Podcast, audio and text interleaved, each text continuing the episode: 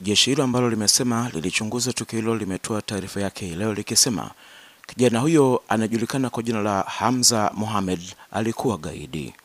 Katika taarifa yake, mkurugenzi wa makosa jinai nchini Tanzania Camillus Wambura amedai kwamba uchunguzi wa jeshi hilo umebaini kwamba mtumia huyo alikuwa akijihusisha na vitendo vya kigaidi. Hata hivyo, kamanda huyo wa polisi hakubainisha bayana tena kwa kina namna kijana huyo alivyokuwa akijihusisha na vitendo hivyo vya kigaidi, mbali ya kusisitiza kwamba uchunguzi wa jeshi hilo umebaini kwamba kijana huyo alijihusisha na vitendo vya kigaidi. Na Hamza alikuwa ni gaidi wa kujitoa muhanga. Kitendo kilichofanyika kilikuwa ni cha kigaidi kwa kujitoa muhanga, ama kwa Kiingereza kinaitwa suicide terror. Kwa hiyo Hamza was a suicide na alijitoa muhanga kwa kufanya matendo yale. Hata hivyo, ripoti ya uchunguzi imepokelewa kwa hisia tofauti, baadhi ya wengi wakikosoa namna ambavyo ilivyoendeshwa. Wanasema kwa namna mazingira ya tukio hilo, jeshi la polisi lilipaswa kujiweka kando katika uchunguzi wa tukio hilo ili kutoa fursa kufanyika kwa uchunguzi mwingine, hasa kwa kuzingatia mazingira ambayo tukio hilo lilijitokeza, kama anavyosema mchambuzi huyo Sami Ruhuza. Uh, kitu kimoja ambacho kipo ni kwamba uh, Hamza alianza kuhukumiwa na IGP kabla hata uh, uchunguzi haujaanza.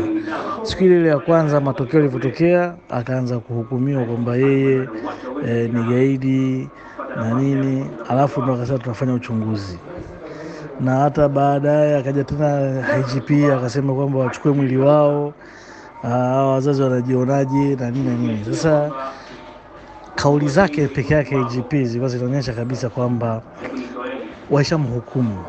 Kwa hiyo uchunguzi ulikuwa unafanyika ulikuwa unaelekea huko huko kwenye kuangalia e, kuthibitisha ukweli wao.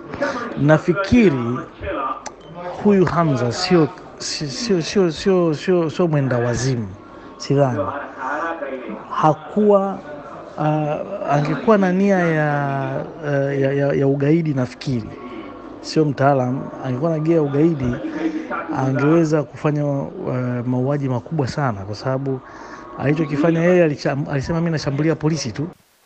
Tukio hilo ambalo linahusisha raia mmoja anayedaiwa kuwashambulia kwa risasi askari polisi na kusababisha vifo vya askari watatu na mlinzi mmoja binafsi limekuwa likizua mjadala mkubwa katika maeneo mbalimbali nchini Tanzania. Katika tukio hilo lilitokea katika eneo la daraja la Salenda karibu na ubalozi wa Ufaransa, akiwemo mtu anayetajwa kuhusika katika shambulio hilo. Ripoti zinasema kwamba askari polisi walizingira katika eneo la Upanga ambako mtuhumiwa alikuwa maskani yake na kuwashikilia watu kadhaa wanaotaja kuwa ni karibu na mtuhumiwa huyo. Kutoka Dar es Salaam ni choo Njogopa.